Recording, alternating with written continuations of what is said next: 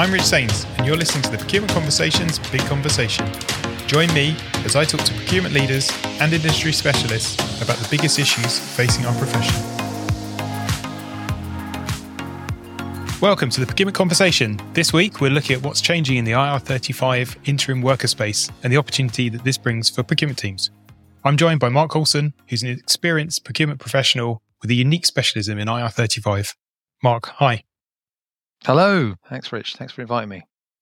So, Mark, briefly, what is IR35? So essentially, probably best distilled down to be the difference between engaging a contractor or external worker under contracts of employment, which will be considered to be inside IR35, versus a contract for services. Two different models attract different types of tax to be applied that has benefits for both the client, particularly outside, in terms of avoiding employers' national insurance and apprenticeship levy, and also the contractor, because if they're engaged by their limited company, then they can offset expenses, they can distribute their dividend between themselves and their spouses. There's a whole bunch of different.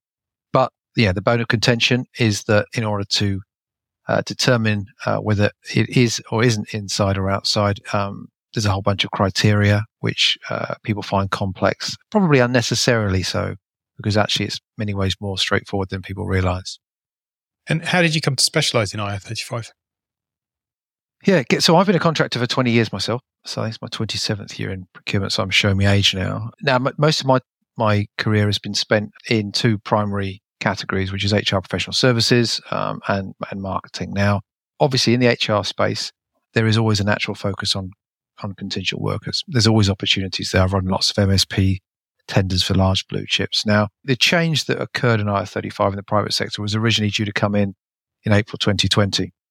It was actually deferred by a year because of COVID. You know, people had enough on their plates with lockdown and furlough payments. But what would happen is the clients that I was working with would create these sort of hastily arranged internal project teams of someone from legal and someone from HR and someone from procurement, and they'd be talking about the looming change on IR35, and no one really wanted to own it. But what was interesting when you participated in those meetings was that you realized that they didn't have any understanding of what IR35 was, how to apply it. It felt intimidating. It felt complex.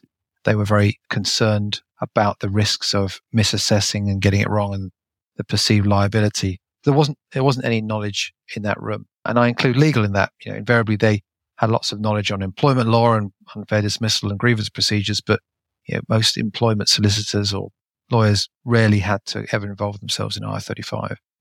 So I recognized that it needed to be solved, because the reality is that if you engage a contractor inside IR35 instead of outside, then as a client, you're probably looking at around about 25% cost of hire increase. So it has a real material effect on the budgets that clients spend on contingent labor. It also has, it's actually almost the worst of all worlds, is that you then struggle to attract and hire the right caliber of contractor inside. And then you end up, you know, being forced to body shop to supplement your project resources through consultancies off the bench at, you know, twice the cost of the contractor equivalent. So I knew that from a procurement perspective, it had such a material effect on the cost of the contingent workforce within a client base that I needed to understand and understand how to solve it.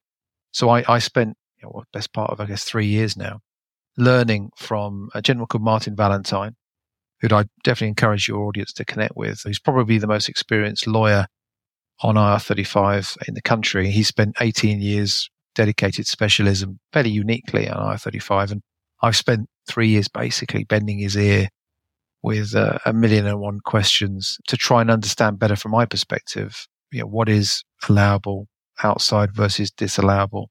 You know, what do HMRC look for? And you know, fortunately over the last probably 18 months have been applying that knowledge to help clients unlock significant savings. So what's been happening in the market since 2021?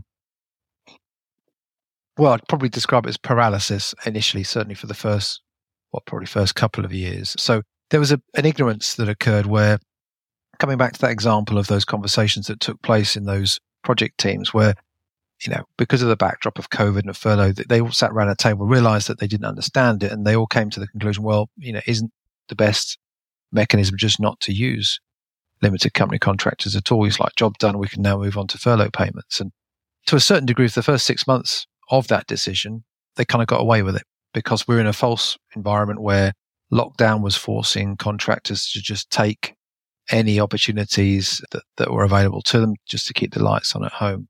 And then what you then had as we all became returning back to normal was this realization that attracting contractors inside was proving much more challenging than it was before. And as I mentioned as well, you know, about the bleed into the kind of professional services spend. So, but the reality is you've also got a disconnect. I'd probably describe it as, if you imagine, invariably inside most clients, the decision maker for the policy on, you know, either blanket no limited company contractors or restricted use has invariably been legal or tax. And the reality of them is that they're not at the coalface experiencing the result of those decisions. So they're sat in there going, you know what, I don't want to be responsible for saying yes to limited company contractors. I'm putting my head on the block unnecessarily. I'd rather just say no, and I can work, you know, focus on the stuff that's my day job. On the ground, which they're to a certain degree immune to, you've got hiring managers saying, help, I can't staff my projects. I can't afford to bring resources in because the channels for resourcing are too expensive.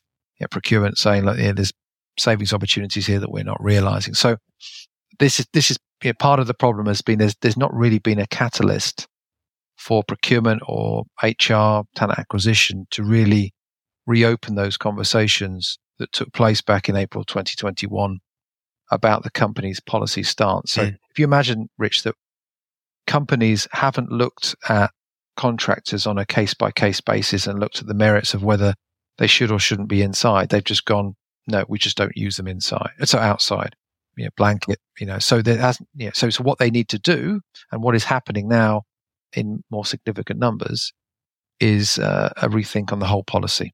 Let's change our view. And there's been some pretty seismic change in IR35 that's the catalyst for that. I've seen that myself. Legal, their view is very much, let's mitigate the risk. But the effect that I saw from that was actually, especially in the IT space, you mentioned remote work. You mentioned it being a time where, you know, we didn't necessarily want people in offices. So it didn't really matter where in the world you were. And I saw a lot of work, especially in the IT space, which was being offshored to the European Union, and the government's losing out on that basis. So, and there are still remote roles out there. So it's easier to have those wherever you want in the world and not necessarily in the UK. 100%. So I would say that, you know, obviously, you know, when I work for clients in the procurement space, you know, invariably they have a global contingent workforce need. So you're right. COVID created lockdown created remote working. Suddenly everyone, the contingent workforce became, the good news, it's like anything, you know, we're now 2.5 years on from the original April 2021 decision, is that technology has evolved significantly in that time. So whereas before, yeah, probably at the time, you know, they were looking at, you know, in the UK, CEST or some pretty basic paid for equivalents, which are not really worth their salt, if I'm honest. Now there's technology that exists which will not only do your assessment, but manage your kind of contractor onboarding and compliance, create the contract structure within the supply chain, which is super critical for HMRC, and then provide, you know, full indemnification as well for the clients. So I think that the time is now for clients to reopen those discussions. The savings are enormous if you get it right. The access to the right caliber of contractors is fabulous. And there are solutions that would take that problem and that risk and that responsibility away, which will make legal and tax feel comfortable. You know, right, okay, as a business, we're making the decision that we're going to outsource, you know, the compliance management of this and indeed, you know, the equivalents globally to this, you know, technology provider, and the business signs off to it. And so, yeah, what's the current situation and what are these changes that are coming up? The big change that almost no one would have noticed, because it was on, I think, page 91 of the autumn statement. So if you're a nerd like me, you'd be looking for only the small print, but no one else would. It's called the offset change, right? And it's really, really simple.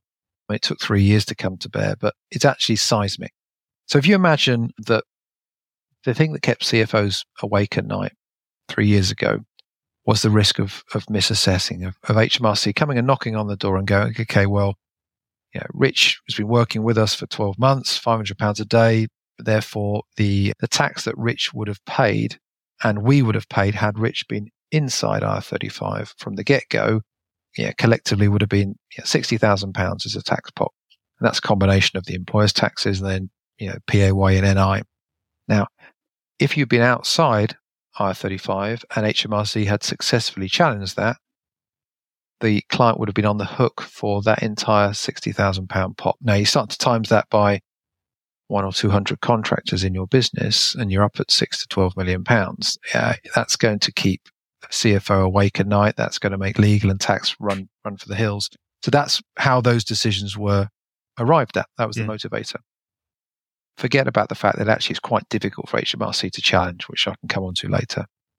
The big seismic change that the private sector voiced about 3 years ago, but it's taken up until now for it to come to pass, is that there's a, hold on a minute. So we've engaged Rich through his limited company for the last year. His limited company has paid significant tax on the revenue from that engagement by way of 25% corporation tax. Let's assume that you withdrew the balance in dividends, which still attracts quite a significant tax burden. So in totality, on that example I gave, probably 45 grand's worth of tax has been paid. So it's a case of, well, sorry, HMRC, but you can't keep the 45,000 you've already had and then make us liable for the 60, because then, effectively you're double taxing. Correct. So offset, I guess the clue's in the word, they have to offset the tax that's been paid by the contractor and by their limited company against any potential liability if HMRC was to successfully challenge that outside determination as being inside, which is very difficult anyway. So actually, in really simple terms, what is happening is you are de-risking IR35 by about 75%. So that 60 grand that the CFO was panicked about suddenly becomes 15 grand on average. Where that becomes really interesting is then if you look at the cost uplift of defaulting to engaging a contractor inside, which I mentioned earlier is about 25% more than outside. The cost uplift of engaging someone inside becomes more expensive significantly than actually the potential liability of engaging them outside and HMRC finding a needle in a haystack to disprove it. So this is the seismic change. Penny is starting to drop. It will drop slowly. There will be companies that will get it, and they're in conversation with me, and they are going to change their policy. They are going to be a bit more agile. They'll start to embrace this probably from the next financial year, from April onwards. Those that struggle, those that are left behind, are going to find that there'll be an increased volume of roles outside R35 as a result of this. Those roles will hoover up all of the contractors that are worth their salt, and those that are still trying to desperately engage people inside R35 will be faced with either not finding anyone or that delta becoming more significant than 25%. So they'll have to follow suit naturally. And to a certain degree, if anyone's got any concerns about things like reputational risk, you're going to find a safety in numbers situation that will occur where actually there'll be a critical mass that will be now engaging contractors outside. And actually, if we do it, we're no different from the rest of them. So it's going to be massive. It's going to take a little while for it to sort of manifest itself in the marketplace, but it's the reason to go back and reopen those policy decisions from April 2021. It's that kind of catalyst that I think was necessary. Well, it sounds like it will kill off the blanket ban approach, and actually, the organisations that don't move with the times are going to be at a disadvantage because they won't. The quality resource that will be open to them will be much lower than the ones that are working a bit more in an agile fashion on this. Yes, in fact, what you'll get is even where people are trying to maintain budgets at the historical level, they'll just end up paying for more junior, less experienced members of staff on rates that typically historically would have attracted a much more experienced person because of the fact that they're constrained to being inside. So it's as I say, you'll get those that will move quickly, and what people don't realise is actually there are quite a lot of companies out there that are engaging contractors outside in significant numbers. You just wouldn't have any reason to know that they are because it's not in the public domain. One particular company I'm aware of actually that uses technology to manage IR35 has used, I think, 15,000 contract engagements since April 2021 outside IR35, and recently passed an HMRC audit. So it shows that it's perfectly achievable, providing you've got the control. And what does this mean for procurement leaders?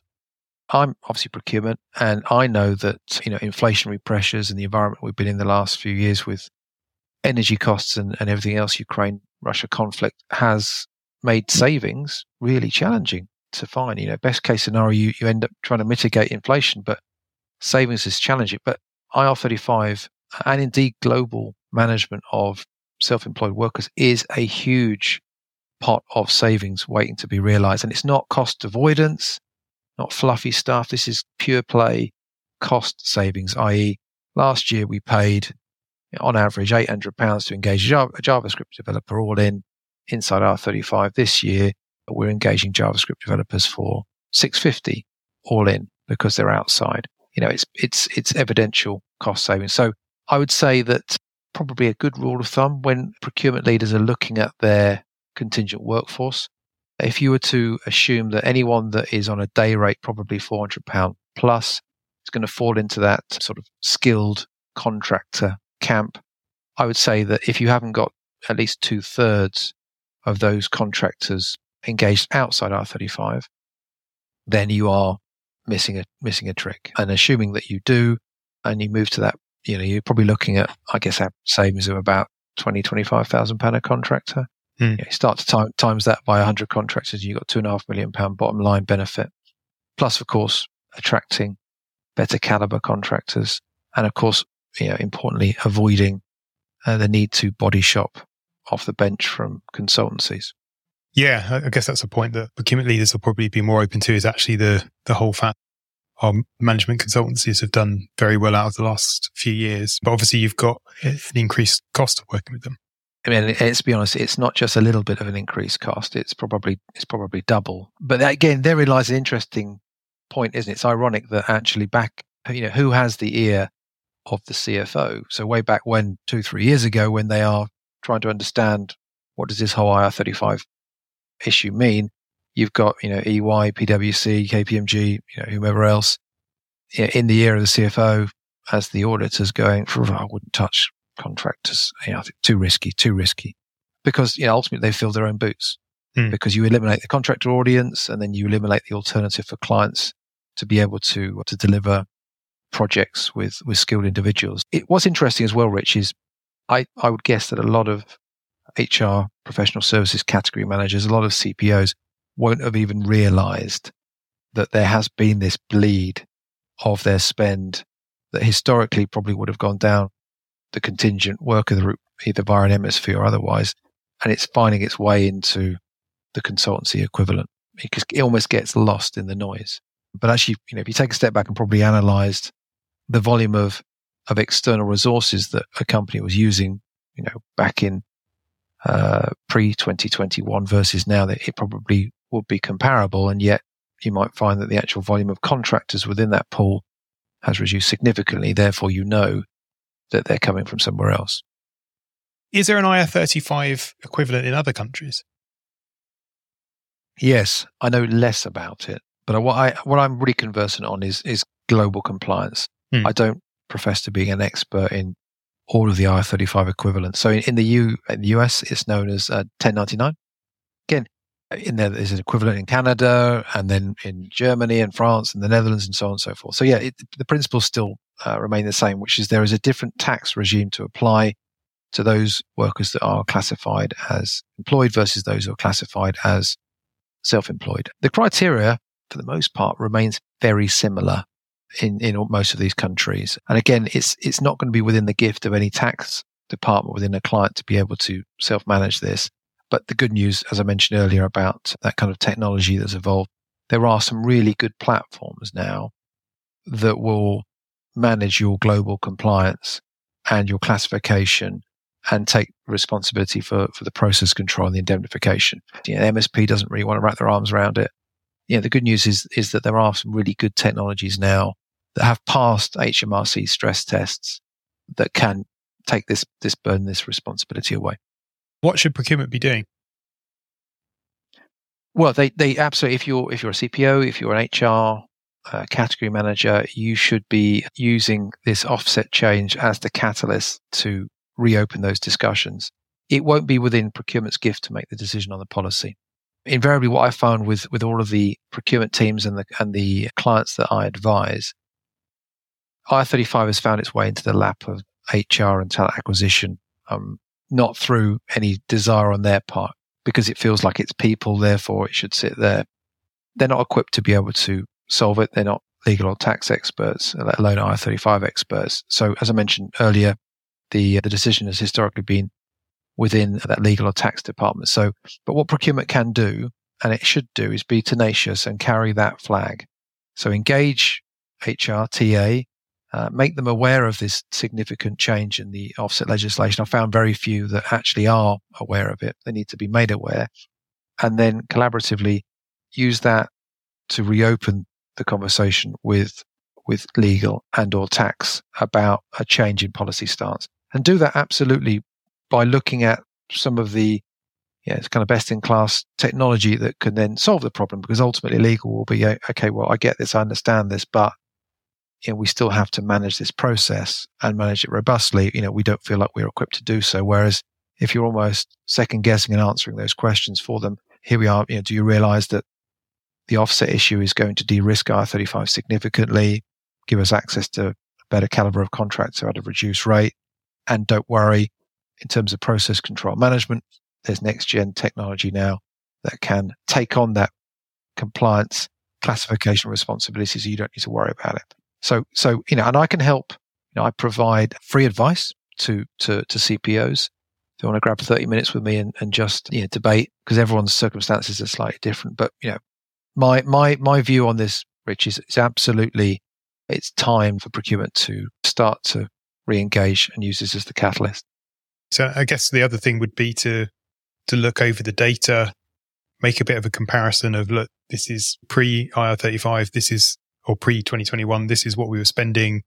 You can track potentially the management consultancy spend going up. You can track the contractor spend going up. You can obviously make certain assumptions around things like the employment taxes that you've been paying, and you can do a comparison of where it should be versus where it is. And I'd imagine if it's several millions pounds, it's the sort of thing that really drives that case when you're talking to people like legal. 100%, yeah. So, again, it doesn't need to be complex in terms of working out the kind of fact packet maths on what are the savings opportunity. As I mentioned earlier, take a broad brush and go, okay, with any contractor, £400 per day plus, right? We then ring fence that group of contractors. We've got 100 of them. If they're all inside IR35 at the moment, let's assume that 2/3 of them could be outside if we were to apply the rules and manage the process correctly.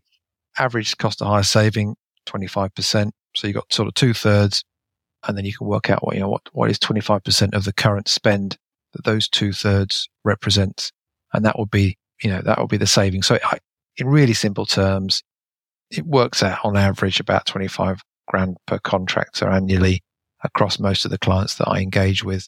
But don't ignore the fact that there becomes the reduced reliance on consultancies, the access to a higher caliber of contractor, the retention of that contractor throughout the term of the project. So there's a whole bunch of operational benefits, and this is where HMRC were probably a bit short-sighted when they made these changes. Is that this is not just about tax recovery. This is about enabling businesses to prosper, and the self-employed workforce and the flexibility that provides companies is incredibly important. All company, if every company could only ever use permanent resources for the projects that it was delivering, it would tie itself up in knots. It would have too many people on its books, and or projects would just get mothballed and never happen. So it's it's to everyone's benefit that businesses prosper. Definitely. And where can people find you? And is there any support you're offering in the space that you want to talk about? Yeah, so I'm a bit noisy on LinkedIn. Apologies for that. Anyone wants to see my IR35 regular postings. So contact me on LinkedIn. My email address is also mark@ir35pro.com. One thing, I'm writing up a free course. So it'll be sort of 12 digestible emails that will come consecutively over a 12-day period, each that will address one aspect of IR35, less than 3 or 4 minutes to read each one, and obviously they can retain them. The idea is that by the end of that, by the 12th day, the recipient will be fully conversant with what it is, how to benefit, the savings opportunities, how to apply it correctly, some of the technologies you can consider, and then ultimately the ammunition to be able to go and open those conversations. But if people who have significant needs would like to engage me directly, then just reach out and email. Brilliant. Well, Mark, thanks for coming on. That's a really interesting topic and, significant area of opportunity for procurement leaders. So really appreciate your time. Definitely. Thanks for your time, Rich. Thanks for listening. Do like and share and subscribe to hear the next Procurement Conversation.